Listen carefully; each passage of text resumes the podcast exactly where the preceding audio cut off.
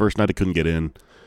The place was surrounded by Christians. They had this thing called a shofar, this weird Game of Thrones horn thing. They were blasting at at the wall of the bookstore like it was um, you know, the wall keeping the goddamn White Walkers out.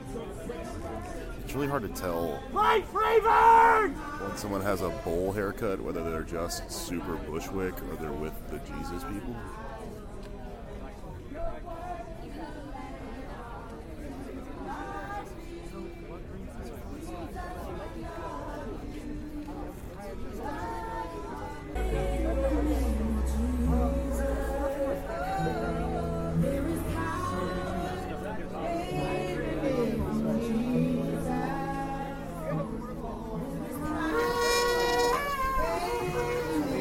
What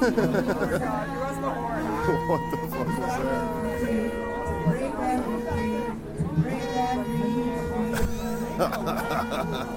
Someone is just blowing like a like a Game of Thrones horn.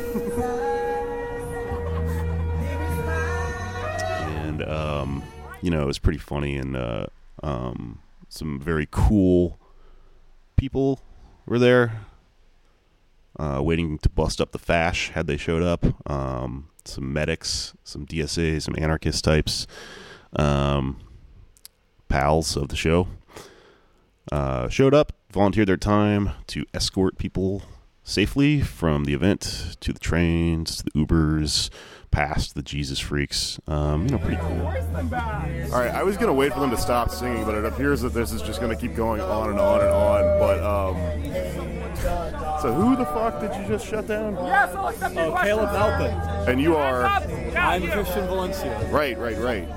Um, oh yeah, previously on the podcast. Uh, some fucking crazy RT journalist is Yeah, out he's here. a he's an RT journalist. He's like a Trump sympathizer. I'm a big fan of Alexander Dugin, uh, Duginist uh, multipolarity ideology. Right. And he's what I call like a third positionist, where they try to find like a common ground between the far left and the far right. Yeah. That kind of thing. Um, and he's, he's done podcasts with like the reactionary socialists, like Jason Unruh type. Yeah. Um, Did he leave? no, he's still across the street. Um, what happened was I, I shut him down over here. He went across the street. I followed him across the street, and I'm like, "Hey, remember the time that RT had Richard Spencer on as a Syria expert?"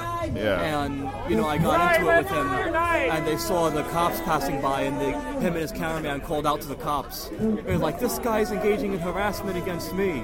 So now he's just And standing across the street. Yeah, now he's standing across the street. I think he's still trying to do, uh, you know, do his. Um, Yeah. it's not an interview. I think he just he's uh, broadcasting or whatever. Yeah.